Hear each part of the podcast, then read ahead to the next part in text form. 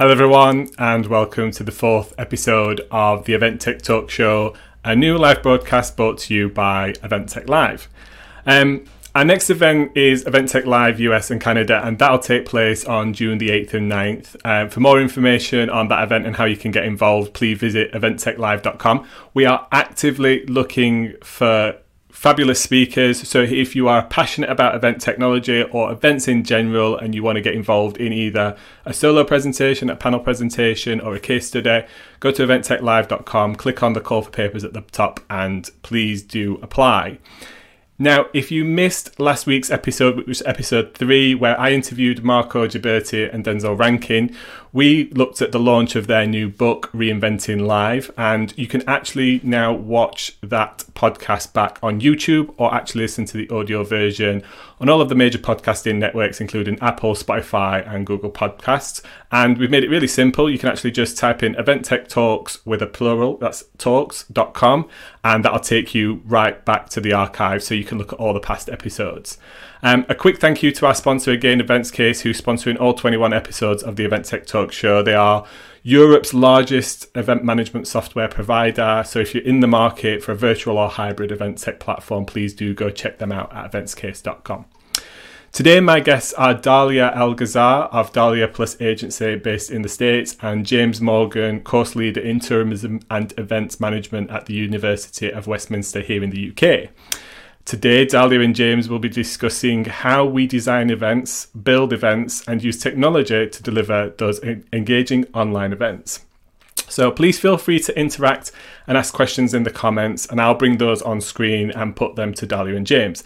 Now, in previous episodes, we've had a few people that have commented on Facebook and we've not been able to see their picture and their name. We want to do that as long as you do, and we want to be able to bring you on screen, give you your own airtime, but also be able to actually call you by your name. So, StreamYard says that if we ask you to go to streamyard.com forward slash Facebook, then StreamYard will ask you to access your Facebook name and picture once you've accepted, then your name and picture will come in as part of your comments and for any future episodes that you want to um, kind of get involved. So do ask questions. If we don't get a chance to answer some of your questions, we'll try to follow up on Twitter using the hashtag Event Tech Talks. So, James, Dahlia, welcome to the Event Tech Talk show. You. Hi. Um, so, Dahlia, before we actually jump into today's topic, yesterday it was International Women's Day, and you are the lead ruckus maker on a great movement, Women in Event Tech. Can you just give us a little overview about what, what is Women in Event Tech, who is involved, how can people get involved? Absolutely. So, yes, yesterday was International Women's Day to celebrate our big and small wins and women in our industry and it should not be only one day. So I say we celebrate them every day, every moment. So we're going to do that. Women in um, event tech is uh, we have a mission. Our ethos, as someone named it, is we empower, we educate, and we lean on each other. So this is for everybody um, that uh, females only at the moment. So with due respect, um, and basically it's for us whether it's for people that have an idea on a cocktail napkin, they are working within event tech, or they are uh, they know how to speak event tech, whether they know they do or not, because there are people out there that do that. And it's for us to continually educate ourselves as well as lift each other up and also lean on each other in the sense of for those that are terminated, furloughed, looking for projects we help each other out that way. We have a Facebook group right now, which is Women in Event Tech. We also have, um, we're also on LinkedIn, and we have a Slack channel for those that get approved to be part of it. And we have nice. monthly meetups. So, pretty, I think we're around 800 right now. That's amazing. And we'll be doing some stuff. Uh, Event Tech Live US and Event Tech Live UK, getting those people together. We actually, you actually delivered a fantastic kind of networking get together, didn't you, at Event Tech Live in November? That's that's one of the pictures we've got screenshotted for kind of marketing literature and stuff. So yeah, and thank you for supporting us. So no, no, no, we we as an event organizer, I think we are arguably more women than we are men. So, you know, Event Industry News, Event Tech Live, we are powered by very strong independent females as well. So why won't we support Perfect. it? Thank you. Um, so to get into today's topic, designing online events, we've we've seen so many online events happen over the last sort of 12 months or so. Some fantastic, some not so great. And there's a lot of conversation about the methodology that goes behind delivering online events, what works physically, does that translate online? Um, and, you know, I've seen a lot of mistakes, me personally, where technology, the platform actually seems to become the first tick box that everybody's looking at when it comes to putting events together. I'm going to start with you, James, because as the lecturer of all these new event management students coming out of the University of Westminster, you're you're right in the thick of it, teaching people how to go about this. So, from from your experience, James, what what's the methodology that you teach around how to design events, and is is online events part of that curriculum now that we're we're kind of seeing an explosion of these? Um, online and uh, well, digital hybrid is definitely part of that. Um, but the same principles apply, Adam. So at the beginning of the process, you are looking at your event objectives. What are those exactly? And you, have to take a step back for that and say, well, what's the behavior change that this event is aiming to achieve in the audience? I mean, if it's if it's a fun event, it's going to be about having a laugh, and then they come away with some good memories and some brand recognition, for example. That would be the behavior change. Or if it's a sales kickoff for a conference, it's going to be will people change their working practices and their working flows and the way they do things to get more sales. So that behavior change comes before the next bit, which is the engagement strategy to actually affect that behavior change, and then you can start setting your objectives. And I think that's the important part is to think of behavior change, engagement strategy to create that change, and then formulate your objectives.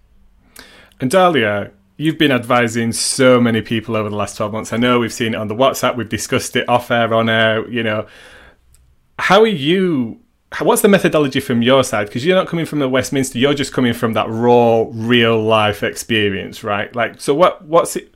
How do how do you advise in terms of going about designing well, the online well, the events? First, the first thing I say is no. so when someone comes and says, "Oh, let's you know take and replicate and duplicate our face to face and put that virtually," the answer is no. Um, and the the reason for that is when you do that, there's a certain number of expectations that you are putting in place, whether you know it or not, especially with your stakeholders, especially with your attendees and your sponsors and your exhibitors, where it won't make sense in a virtual world. And it's just going to continue that way. If you keep wanting to say, I'm replicating my face to face, I'm going to duplicate this, those, those, or let it trans, or some aspects of the face to face need to translate in hybrid or virtual. Those three words need to die like pivot needs to die. So if, if you want to reset, if you want to refresh, you have to look at like, and, and this goes with James, what he's saying in regards to who are your stakeholders? Because now we have had a year where we have new audiences. Therefore, you cannot replicate for them. They're first timers. How are you going to replicate for them? You have to redesign, refresh, reset how you think of events on your expectations, on the desires and goals for each stakeholder, as well as for your organization, and then deliver on that. The engagement part is key, but more so than anything, the definitions of what's hybrid, what's an event anymore. The term exhibitor might not even translate into a virtual world. So this is where you need to reset and look at your events, not one-offs. It has to be an entire cycle of experiences. Does that make sense? Absolutely. But I guess to throw a little caveat back there at you.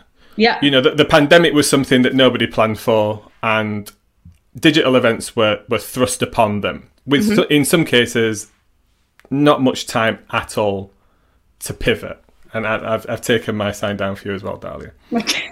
Um, you know, can can we honestly say people had the opportunity to try something new, having probably previous sponsors, previous stakeholders, an expectation as well about the format of the event, and also not the freedom to try anything new because it was kind of you've got to fit in this box. We've got to do this because that's what we did last year. Yeah. So so the idea of start of trying something new, it was they were trying something new, but it's also because it was forced. And right now we're at a point where we have the luxury, if we can like take a global pause as an event professional to um, design better with people's expectations and design intentionally. That's a Tahira Endean word, by the way. Intentionally design your events, then you won't be trying to, it's not the hamster wheel anymore. You're actually putting thought in it and and not designing within the boundaries of a tech platform as we were tr- trying to do with clients in 2020. Now we need to be a little bit more strategic and about the engagement part, about the content and the delivery and the experiences rather just than let's duplicate a face to face. I agree with Dahlia. Yeah, I think um, duplicating can be very, very difficult mm-hmm. uh, from the the point of view of boring people to death because when you're in a room with live people, you have that um, serendipity going on. You have that emotional triggering from people saying hello to each other. You can't replicate that online. So, you know, people have been organizing. I saw a Facebook post the other day saying we're organizing our four day event online. Can I have some ideas to do that? And my reaction was, well, don't do four days online because people to sit there for seven hours over well, 28 hours over four days, just too much. Nobody wants to do that. You just can't replicate it. Do you think then we'll see people designing events that are actually sessions broken down over much longer periods of time, giving people the op- um, almost episodic, like the event tech talk show, right? Is is mm. is this now an event because it's you know regular? It comes up. People might hopefully then 10 people watching us have got it in their diaries. Um, you know it's is arguably that an event or is that something totally different? Because people would argue that this is a broadcast this is media this is not necessarily an event. But i guess what you're saying there james is that you don't necessarily have to cram things into four days. That doesn't have to be your event design right? No and i think you're right adam. It needs to be more episodic especially when you've got a lot of content to get through. And um, you know, in terms of say internal, I'll go back to the sales kickoff idea. You could do that for an hour a day for breakfast over the space of a week and give them like a half day's experience uh, kind of thing. Um, so we we are entering the the realms of broadcast, but we're entering the realms of participative broadcast. Mm. So people can actually engage with each, with each other. For example, on this this platform, we've just got some very basic engagement uh, kind of um, tools um, in terms of you know the comments being made and the questions. But you can have something a lot more bells and whistles to that. But it's still a broadcast. And I think if you go back to the broadcast industry and you look at something like America's Got Talent or Britain's Got Talent, the participation really is the hashtag. That that's the intermediation device that brings the audience at home together to the people in the studio and the broadcaster themselves, and then the social feeds that follow that. So we're using a very, very similar kind of arrangement for these online events. So you can say that we are really becoming, in a way, broadcasters. Do you think the same, Dahlia, or have you got some uh, different opinions on that? Uh, absolutely. I think the same. So here's the thing everybody's talking about Zoom fatigue. Mm. Not Zoom fatigue. It's being bored to death from your talking heads and from and you guys know this. It's not about like being on screen on zoom. It's about the content. It's about the delivery and it's about an engagement plan. So are you playing candy crush on the side you have like did you just register yourself for three different events and have different screens up and you're like hearing it in the background and saying, Yeah, I'm there, you know, take a selfie with another Zoom screen with everybody tiled on it. That is not it. The the the part about it is, Adam, to your point, this is an event and it is going to get on people's calendars. It's going to be consistent because it has a goal. The mission has to be stated. The stakeholders have to be identified. This is going to be for event organizers that want to reset what they're doing, right? Mm. This is not for exhibitors. For exhibitors and for people that want B2B leads, this is not the event for them. So, for example, pretend CES had one part about content virtually mm-hmm. for the 150,000 people. But what if they had their exhibitors having storefronts open 365? That mm. okay. As long because right now the beauty of this is the virtual and hybrid world, you are not married to start and, and end dates anymore. And this actually is mind blowing for event organizers and trade show organizers as we know them. They go by start and end dates. And that's what, for them to have that internal discussion with the stakeholders internally, it's a hard thing. That's where we spend most of our time giving them the talking points to take to their C suite or giving them the talking points to take to their sponsor sales. You're not selling a six foot table and a garbage can anymore. Guess what? You need to actually talk to them and say, You're going to give me $10,000. What do you want in return? Do you mm. want a storefront for 365? So, like, you, we, we need to reset all of that. Like it, an event is not one-offs anymore. It's broadcasting. This is why we binge on netflix right? Yeah. this is why we look forward to season 5.2 of lucifer because we know what we're getting into. And and you commit. This is a commitment and it has to be both ways. So yeah and we have a comment here from Elena Martin who agrees with you. You know, she thinks that the length of a virtual event is one of the key components when designing any digital experience. Mm-hmm. And I think, like you said, Dali, you have to come back from the objective. You don't have to necessarily. There are some principles. It's good to give people start dates and then dates and times because it allows them to fit in that calendar. Um, but if we're talking to a community that's there and connected all year round, we can bring new events in, new types of events, new moments, just moments in time, right? There could be a net, just one single networking event around a bigger event that's the week before. And I think, yeah. you know, to, to be fair to the team at Swapcard, they tried to leverage things like Clubhouse, didn't they, to kind of start those conversations for small micro tribes of people to kind of like, okay, we're going to start talking about this prior to the event. That arguably in itself was another event as an extension exactly. of that that bigger event. Exactly. So give me we've we've been quite critical up to now. All the things you shouldn't do, but not everybody. I'm sure everybody's been seeing lots of things they shouldn't do or experience themselves. Dali, I'm going to start with you. Have you got an example of an event that you've either helped produce, helped to organize, attended, that you thought was a really good way of participating from an attendee perspective or, or, for building it out for attendees? Like, is there anything that sticks out of your mind and why, why does that stick out in your mind? So, so one, so a couple. One was uh, taking a client who had a face to face with very high level sponsors and exhibitors that um, paid a lot of money for lead gen, for the handshakes, for the conversations.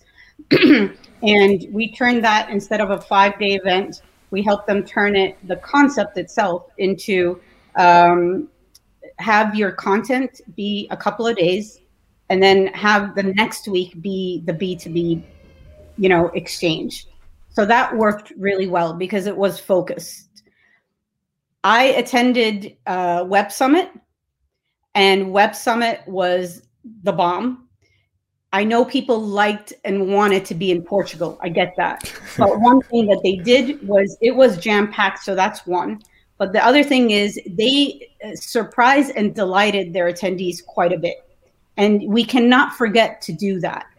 Yes, I did uh, do sangrias with drag queens in Portugal, and it was kick ass. So you you need to not forget that. You laugh, but it was the bomb. The other thing is they had speed dating.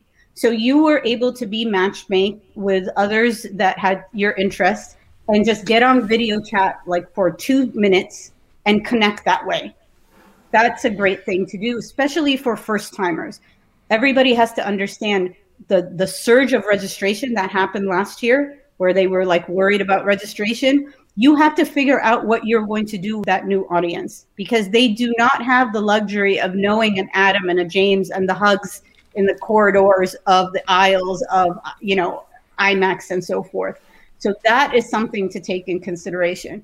So the surprise and delight, the the the matchmaking, the networking, then Adweek 2020 did a fantastic thing where they took all the content that they had and created TV channels by category of content and put it on TV, put it on the Roku, right. where people were able to just do it from their couch. They were couch surfing, but they were consuming content. And that is one thing that people need to take a look at. If you were not designing or creating content before for your events for different audiences, that is your linchpin right there. That is what's going to get people coming over and over to your different events to this episodes, for example, yeah. to your ETL, for example. So those three things, those three examples. Great examples. I, I've been to Web Summit myself, and funnily enough, my first experience, I flew out there just, you know, it was tech. I saw the odd company that was event related, and they were quite early leaders with the event app and the matchmaking on the event app. It was it was basic, but it did the job and that allowed me to connect up with I think like twelve or thirteen different people that were related to the events industry. Took them onto WhatsApp, and then you know this was when it was back in Dublin, and all of a sudden you're in the middle of Dublin having Guinness and having a crack. Um, so it's yeah, Web Summit have done some great things, and I think you know what I've taken away from what you said there is just breaking up those elements and focusing them on each individual element rather than trying to shoehorn them all into one one experience. Do you guys think that's one of the biggest mistakes we've seen? Is is people trying to do too much in in one go? Yeah, yeah, yeah. And I think Dahlia's point about like sort of splitting out those micro experiences that make people that can it's like a going into a sweet shop and say a bit of that, a bit of that, and a bit of that at this particular moment in time is really key because that experience scape that you're trying to um, design has got to appeal to the five senses. So what we can do is we can use the the sight and sound in terms of the content delivery and people um, using their phone maybe or a second screen to add the touch. Um, we're seeing a lot of festivalization in in our um, in our events. Uh, female event planners just talked about they were all singing on, online in the end. Again, that's a festivalization aspect or delivering just eat vouchers or, or cocktail making and comedy and things like that. And and I think that delivering those micro moments or micro experiences within that um, within in that that bigger experience is key. So I like what Dolly is saying, and I think you also have to look at the um, the servicescape aspect. So um, just a simple example, the Baltic Nordic Event Awards that I attended um, back in uh, July last year was a very, very well run event on a, a, platform by a Russian company called Eventicious. Mm-hmm. But if you looked at the screen, it had different camera angles from a studio based idea, but then they had polling, they had sponsors on the screen, they had um, other messages. So that the entire look of the screen was not just like we see now with like three talking heads. There were different functions on the screen that you could interact with at the same time. So again, those little micro experiences that you could you get hold of at any point in time. But the main um, the, the the main screen was always focused in on the award ceremony itself. Mm-hmm. So, um, yeah I think we're talking a lot of sense for once. Well, you, you, you guys are disappointing me. You said you were going to disagree with each other before we came on it. so I, I, I, so here, okay, fine. You want that? All right, let's do this. I, I, I do, I do challenge the, the, you know, anybody that's listening to us. We need different terminology. We need to sort of, and I, will go like on a, uh, like on a limb here we need to just be, what if we get rid of the word event what happens then what do you replace it with as well as you know what's what's the definitions that people need to come up with that makes sense for their own organization. This is not it doesn't have to be a general statement for the whole industry. This is where we need to have you know those professionals figure out their business models their organization what those goals are. Because you I, I know everybody's sick and tired of zoom but like honestly you can have we have one client that did 70 zoom like meetings last year instead of their annual that was their pipeline for this year's hybrid event. So they were able to gain all that audience. They wouldn't have been able to do that. And that takes a lot of engagement planning like james was talking about. But do you want to define a zoom meeting as as a as a you know as a as an event or not? So this is this is I, I need people to like stretch out of their comfort zone and not take a look at technology first because you know like Paulina was saying because Paulina is uh, female event planners um, and I know that she got hacked yesterday and and uh, Zoom bombed as they say. So so you can't take only a look at technology and design within. It has to be totally totally different. Redefine what an event is. Yeah, it's a it's a really hard point though, isn't it? And it's one of the questions I've got here. Like, where in the process should the technology come though? Because you know, there's there's there's definitely the pressure to get the venue in place, right? And mm. people like to work with the venue because that gives them an idea of what they can even do with the space. Like, okay, so now I got I've, I've booked the Soho Hotel or the, the you know the New York whatever like once you've got that in place, you can kind of start to build the event out because you can design certain features around certain areas. But with technology, that seems to be in some cases the the the death strike. It's like you go down this route of like, well, this ticks all the boxes, it's got everything, and then you, oh, we want to do this, and it doesn't quite fit the bill, or it's you know, it's a battle tank for, for a birthday party kind of scenario. And, you know, you've overspec it, overspent, it's overcomplicated, and you just Zoom. Is there anything wrong with Zoom? I don't think there's anything wrong with Zoom, personally. It's a, no, it's, no, you know, it works perfectly. And I think that, um, I think it depends on the organization itself. So if you think about what the difference between an association or corporate brand, they have these organizational objectives. You know, it's about sales with a brand um, and with an association, it's about membership value and engagement. So, what they need to start thinking is that those are our headline kind of organizational objectives. How does that move down into the event objective area? And what might be our technology stack to do that? But then they, you know, they have the luxury of budget. If you're just a one man band, small business, and you want to do an event every three months, you're probably going to have to go for the talking heads option because it's probably the most reasonable and make the mm. best job of it. Mm. So you know, it all depends on, um, on on the business itself, the budget it has available, um, but then again, you know, where the users are. So you know, if for example, I'm a small uh, a business that deals in publishing about e-games, I'll probably broadcast out on Twitch, for example, yeah. and you know, use something like StreamYard to, to broadcast to there because it's cheap and cheerful. But if I'm the association of e-gamers, I might choose, you know, something like Canopy, where you know I can have the AR Stadium and I can do something really bells and whistles with that kind of design. Dahlia, where are you advising people kind of start looking at platform and technology? What, what, where in the process do you think they should think about it? So, so my advice is don't look at platforms on your own. And this is not a plug for like, hey, bring in, you know, Dahlia or bring in James, for example, to help you take a look at it. But it honestly is right now, if any lesson we learn, you need to collaborate with others. And you should not be putting the whole burden on yourself to try to figure out whether this tech platform is for you or not. Mm. Devil's advocate, not every platform needs to serve every single event you put together. So, like, you know, if you have a, an annual, yeah, you might want to go big with a platform, etc., that, you know, has the capabilities for showcase and da da da.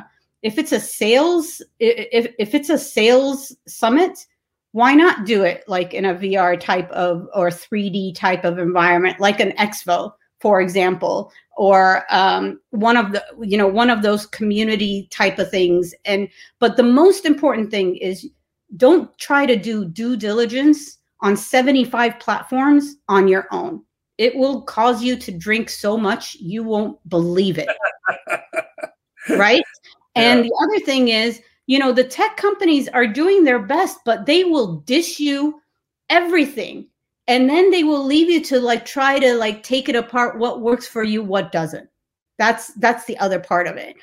And and and honestly to have someone like you know navigate those waters that's not a bad thing. Because like you said i think a lot of people try to do so much and now they're like what about our budgets? Uh you know, because they relied on monies that were already spent on a face to face, mind you, that were shifted over a year. Now they have to start fresh. So, guess what? You not only need to make due diligence on the platform, what about your marketing? What about your sales? Because that skill set for like your different types of events, that needs help as well and and we see this often you know it's like oh i have this virtual beautiful thing let me put a kit together show them where the branding can be and then you know exhibitors and sponsors are are are not happy. And then what? You won't get them back. I think i think that's a go ahead go ahead james. Can i just flip that um, about the the kind of platforms and choosing it? Because we've got you know we've we've developed this in in the technology marketplace. We've developed this bubble over the last year and a half. And i think uh, the valuation of hopin is is testament to that at 4.65 billion. But as people go back to live or to virtual we're going to see less use of the um, of uh, back to hybrid we're going to see less use of the virtual i think um, but then that kind of begs the question of how the supplier is going to price themselves now. Because mm-hmm. Dolly and I, a year ago, we had a discussion, or just after the lockdown, about what people were charging um, for um, uh, creating virtual events. So, do you remember, Dahlia? Yeah some of the crazy pricing that was going around. It's- and, um, you know, we, we had this discussion, and then I think that, that, there has to be a discussion now about how do we price flexibly so that if I am a small company, I'm doing 10 events a year, but I only need Zoom for two. And I want something like a Gamescape like Expo for one of them. And then I want uh, to use Events Case for another three of them. How's that all going to work Consider me paying for a whole year's worth of a subscription. So I think the technology industry, in terms of the way they they, they look at their pricing is also going to have an impact on how we design events going forward as well. Well, on, on that point, I think I think you both have points that are kind of connected there, and it, I've seen it a lot. Dali, you obviously do this as a professional service to organisers to weave them through the platforms, and to James's point, probably tell them what's a fair price, what's an overinflated price, what's what's bundled features that you don't necessarily need, or even more so things that are not part of the proposal from the supplier and need to be part of the proposal from the supplier. They're left on the table, and I'm seeing many, many more organizers, organizations, or individuals set back. You know, Ashanti Event Mind Pro. These guys are doing it for for their customers. We've got Arvi from Smart Tech Business Solutions who he's doing it, and then you end up getting into the helping them actually go through the process and deliver the event. But I think it's really interesting what you said, James, because that's where some of the value comes from working with individuals who know the landscape because they can fast track you to the right solution and make sure you don't get burnt with price or walk away from the table without actually needing something that's not part of the packaging you should actually be paying for. Mm, so I think mm. it's really interesting. But you know, pricing models and things like that, budget does come into it, right? You know, when it comes to a choice of platform, maybe that's where some of the event design has to kind of maybe go a little by the wayside because it, because you know, Event Tech Live would we be able to afford the half a million 3D, you know, Unreal tournament event? It's it's up there, isn't it? It's it's more than some physical venue costs. And I think that's one of the challenges people have got of actually designing hybrid events as well, is going back to having a physical venue cost and also a digital venue cost now. I mean, keep in mind that when when you when you bring in technology platforms, especially when you bring in multiple and they're all integrated or there's a band-aid between all of them and we've all been there the, the onboarding of your event participants in order for them to maximize their experience is higher. And that is something that you would need to put budget towards because you cannot just like design this amazing gamescape and realize that your attendees don't know how to navigate it. Or you can't design an exhibitor hall or product showcase hall or storefronts and just leave it up to the sponsors and exhibitors to go do their own schedules, video chats, etc. It won't work that way. But imagine if you come to a point where the first things when it comes to event design that you your goals are one to create the the serendipitous or whatever like chances of people to meet like-minded or not.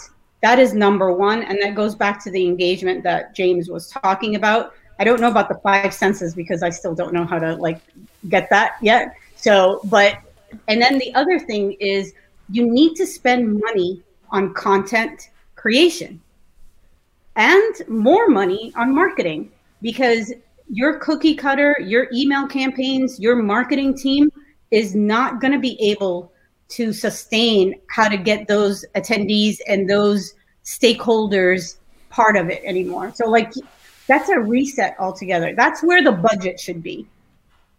Yeah. So we've got we've got an interesting comment here from Phil as well. He he's saying on-demand modules will be the way forward to help with event size fluctuation.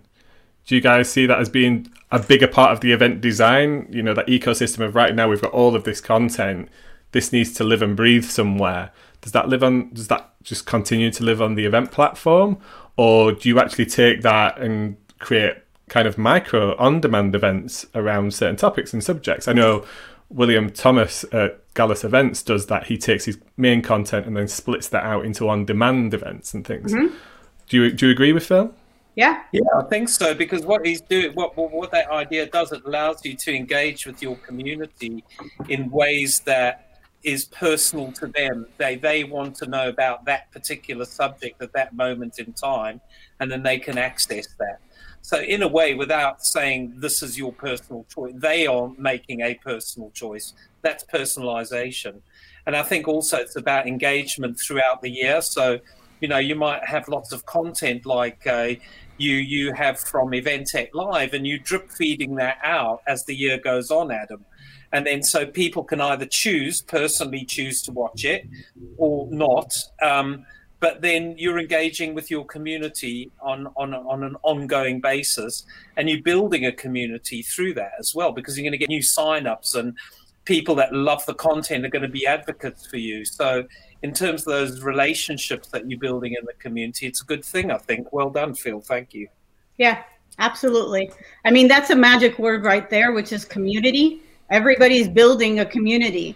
So therefore is that a different platform it's an interesting one, isn't it? Because I mean, I've talked about this a lot, community, and and this is probably a whole other episode around just just purely around community. Um, there's a gentleman called Ashley Friedman who's you know his definition of community is actually quite small but i think from an organizer perspective we're thinking about communities as these monolithic mega kind of 10,000 people engaging with each other and talking with each other on a platform and stuff and his opinion is actually more different. It's actually a, a community could be six or ten people around a subject.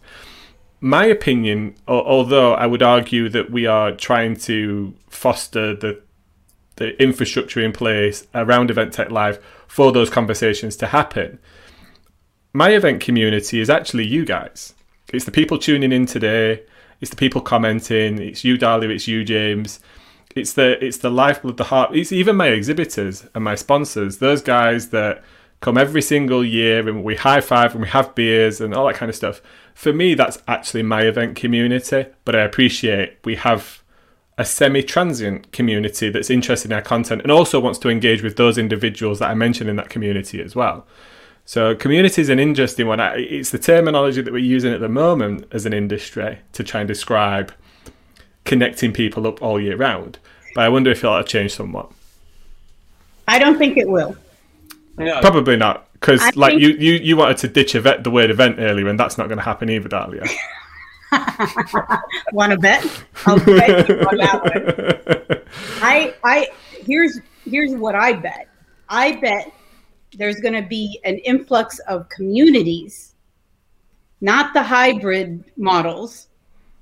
Mm. And based in the communities is where you're going to have your mini experiences. And I did not use the word event. Okay.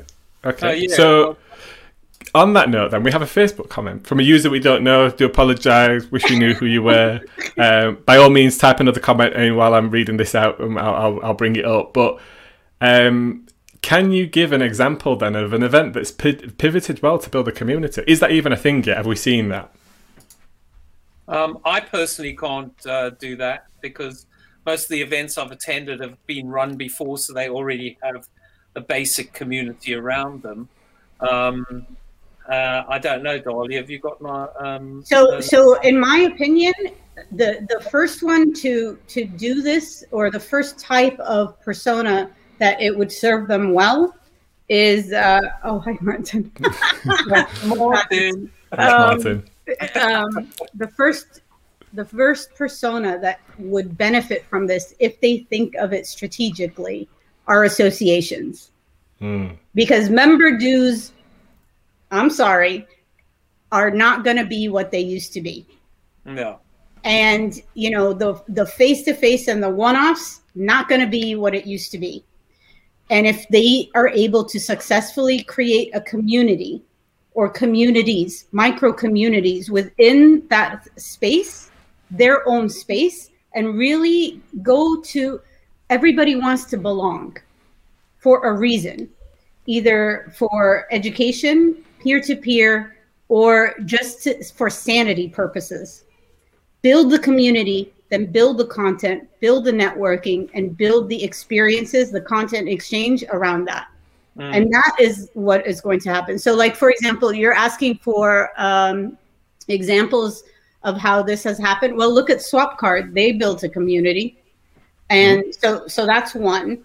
And you also have HubSpot. So, Inbound you know their communities thriving after they went virtual they should not let go of that they will not go let go of that so so but you this is a different skill set this is a different mindset your c suite probably think it's too fluffy this is not like what they see is you know a trade show bringing in 5 million dollars right this is where you have to reset the whole entire conversation oh, I agree. But there are some, there are some there are some existing examples, and arguably the element of this community coming together takes place online before the festival. Download Festival, which is run by one of the biggest organisers in the world, Live Nation, is known for at the heart of that event a very tightly knit community, which they've built the infrastructure for this community to connect up, make big decisions on the event like they make they're involved in how the event plays out from the design changes to headline acts to even the food and catering. Like this mm-hmm. community is at the start at the heart of it. And actually that community works really well because that community helps new people to learn and understand and get the best out of the event as well. So for me as an event owner i see our duty is the way to put the infrastructure in place and allow the community to do their own thing in the way that they want to. Now, that isn't going to be a C suite tick box that. That's going to be like, whoa, what do you mean we're going to let people do what they want? Like, we need to funnel them down this path and, and control it. But in terms of the building blocks, that's what Facebook's done, right? That's what Facebook have built infrastructure to be able to build groups and other ways of people coming together around ideas and thoughts. I mean, I think we kind of need to think about it that way from an event organizer's perspective. Um, but you of, can you can you can rely on your on your brand ambassadors to navigate the behaviors that you want them to do and be the ones that um, lead micro communities or target audiences within your micro communities. But that's part of the engagement plan that James was talking about. So I'll give him that one. Fair enough. Okay. The, Um, I'm aware of some organisers that are coming out with communities. Montgomery Events have built some around their food and beverage events, and Mike Seaman at Raccoon Events is building one around a really large community that he's got around running um, and, and, and fitness and that B2C crossover. And I think to, to Martin's point, you know, we've not seen anything just right now because it's still new. Like we're still coming out of the back end of delivering online events, looking towards delivering physical events again. I think the community aspect will come out, and great examples will come out over the next, you know, year or two, maybe a little bit longer, while people figure it out. The ones that I would watch are the people that already have communities and come into the event space. Mm. They're the ones to watch because yeah. they're coming in from a different. They're they're not interested in events being the primary driver. They just want events to be the thing that bring people, their community, together in moments in time. That's my well, opinion. Well, isn't that why Clubhouse is like super hot right now because it's like a community builder? Oh, I saw that one. I'm done with it already. but but okay, so I'm done with it too. I mean, but the the reality of it is, it gave us a holy shit moment. Mm holy shit, oh my God, you can have conversations. What if those conversations, you're building new communities, therefore it's new audiences, therefore you can bring them in, you know, to your events, etc., and prolong the marketing or prolong the engagement plan, right? Before, during, after. The after parties we have, etc.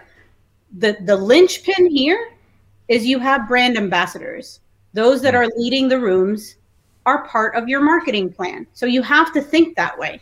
Like you have to oh, yeah. think a little bit different, but you cannot say, "Oh, I'm done with it." And then Adam will go, James, and say, "Hey, James, Dahlia, you go handle Clubhouse for me." You know. I'll come back to it when it's cool again. Um, about the online don't. Don't hold your you, breath. The other thing about the online communities and and those informal associations that some of these platforms are allowing to people, they they are going to want to at some point turn those communities into a live experience, right? Yeah. And they're going to have these parameters of what that live experience is. And they're going to design around this is what you need to do. That's the behavior we want at this live experience.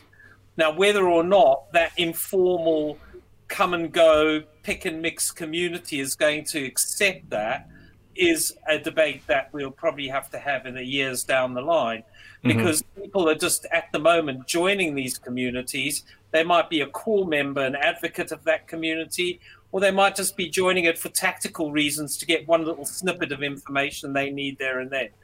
But um, I think it has these communities have implications for the design of live events later down the line. But notwithstanding, what we're talking about today is the um, is is the the design around digital events, and whilst you might have that community, it is going to be a lot easier for, for, in terms of geographic reach, for example, to engage that that community. Um, as long as you're sensitive to cultural differences, um, you know, because you could be broadcasting that event around the world to to uh, countries where we have different religious sensitivities. We have uh, different time zones. You know, there's a whole kind of thing in terms of those those kind of global um, um, uh, those global communities. Really, uh, smaller geographic um, communities that are based, say, in London or the UK, one time zone, a general kind of cultural aesthetic is a lot easier to deal with than if you if you read exhibitions and you're having to do uh, uh, an event that was maybe in four regions at some point, and now it's just one region, is going to be a lot more difficult. Yeah, I totally agree. I'm conscious of time, guys. Dahlia. What? Have you seen Dahlia's glass as well? I can, like I can yeah, they're spot yeah. on, those Yeah. There's one question that I would really like to finish off with, and I think it's the question that everybody's asking themselves right now and it's from Elena again. What's the biggest challenge when we go to organise and design hybrid events? Wow. James, you first.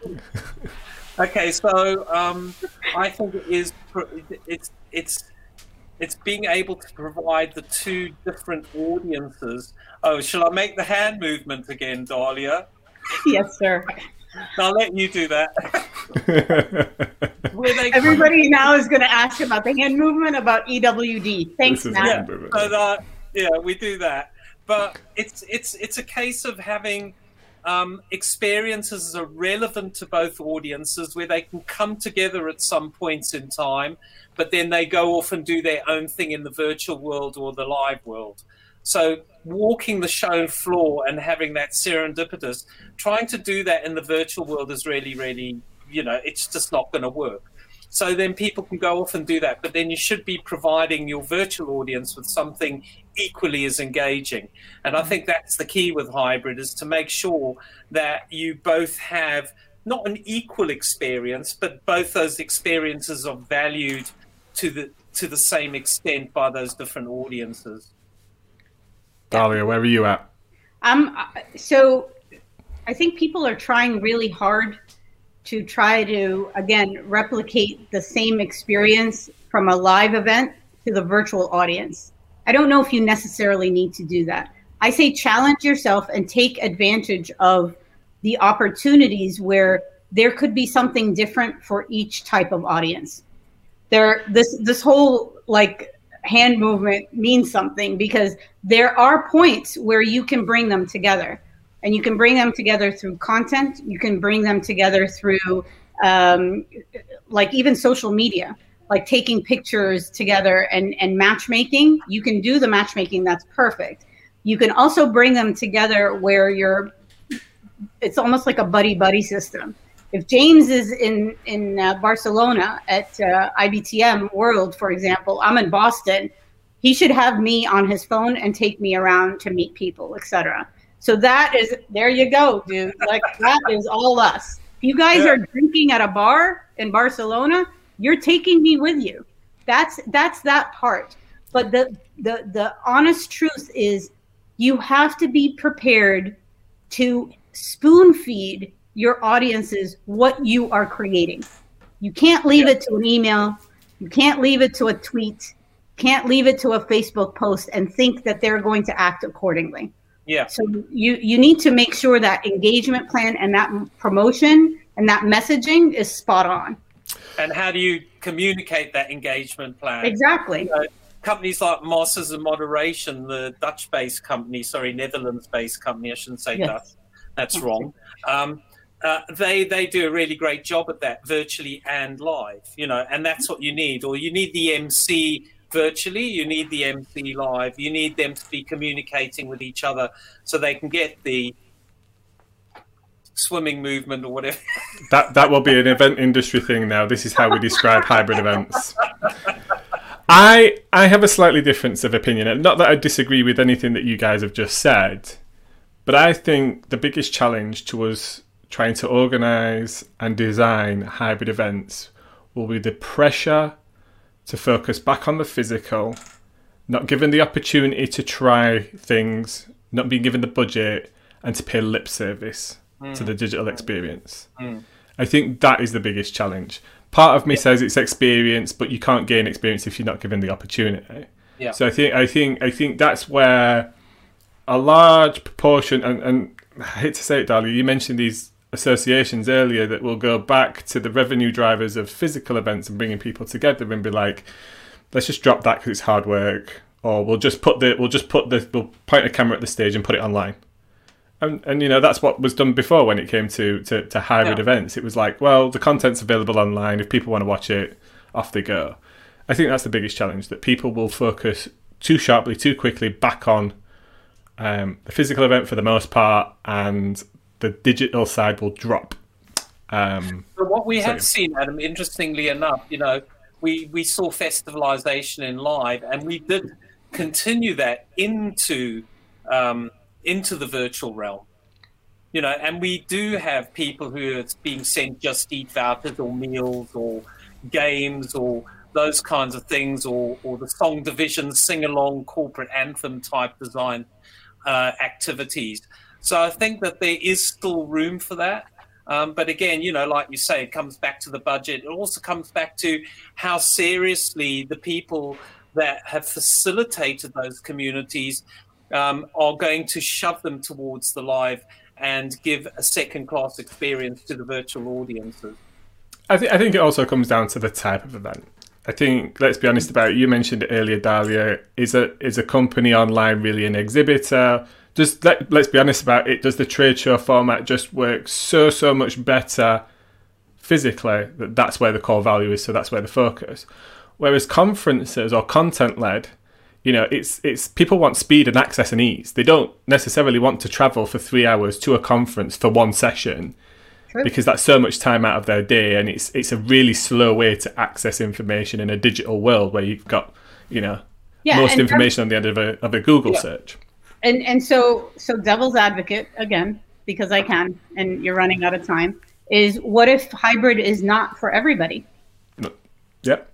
And and what if someone says, "Hey, you know what? My content portion is virtual. My B2B and my uh, trade show component is going to be hub and spoke regional mm. deal. I, I, I had this conversation with somebody the other day that the, the the learning and the and the business element could exist online, and then the thing that brings people together is all the cool bits around that event that you go to. The the beers in Barcelona, the after parties, the Surf Summit at Web Summit. And actually that's where a lot of the quality time, the relationship building, the networking, the the the deals are struck actually in a lot of those environments, the big stuff. Yeah. That's actually you could actually just separate all of that out and focus on that rather than kind of shoehorning it around the content, the education. And actually, for sanity purposes and for organizers not to be ugly crying in the bathroom and drinking themselves yeah. silly, that is an easier thing to do. Like they won't have to do three different proposals or like two different proposals and then say, "Oh my God, look at look at the monies." Yeah, yeah. it's going to cost you a lot. But you know, it just comes back down to um, just going back to the senses thing that Dahlia's not getting, and um, mm. we'll go offline and talk about this. Oh, yeah. But you know, the thing is, you cannot replicate if you think about business events. So we talk about a fashion week designer catwalk show. You cannot replicate that online. It has to be live that that ready wear to wear collection. You want to go and touch and feel it afterwards. The same with a, a motor show. You need to get in the vehicle. You know, just doing it, uh, just doing it on, um, just doing it on a pair of VR glasses and seeing the inside of the vehicle is not like smelling the leather. You know, well, so I, that I differ. Vegan leather is available, Jim. yeah, but you know that, that that's what you, you you're absolutely right. It's it's you know it, it'd be like tuning into a remote birthday party, isn't it? It's just not. It's just not going to be the same. No. But the question is, for those that can't attend, should that be a reason not to do that? Because well, we've got to think about accessibility and stuff. Different and offer something that's unique to the virtual value proposition mm-hmm. that you're not going to get in the live event. I think yeah. there will be an audience that will grow up to say virtually, I want that fashion show in my Oculus. Yeah. And I can like even test out like watches or look at a pair of shoes from my couch because they've been on their couch for 365 playing Animal Crossing on Nintendo Switch. And I know that for a reason. So. Well, on that bombshell, yeah. of the Nintendo Switch VR. Guys, it's it's been really good to have you both on. You. have both got similar opinions, but you've both got conflicting ideas as well. Dahlia, I know you come back come from a much more emotional gut feeling side of things, and James, you're much more methodical and thought out. But before we go, James, you've got something coming up that um, I guess this community or the people watching should know about, right? Yeah, um, um, I'm hosting an event um, on the 7th of April on the Expo platform. It's actually a tribute to Julia Rutherford Silvers, who um, event designer, uh, author, academic. Um, she wrote one of the Bibles um, on events management called Professional Event Coordination.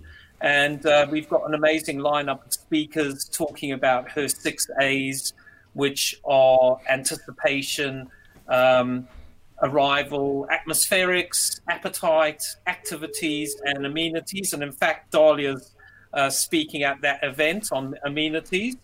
And um, that's on the 7th of April. So check out the social media channels. Um, and it'd be great if you guys could join us. Where can where can people register, James, or check it out? Um, they can register on um, well, um, if you search LinkedIn for uh, tribute to Julia Rutherford Silvers, you'll find the event on there. And um, yeah, love to have you all along. Awesome.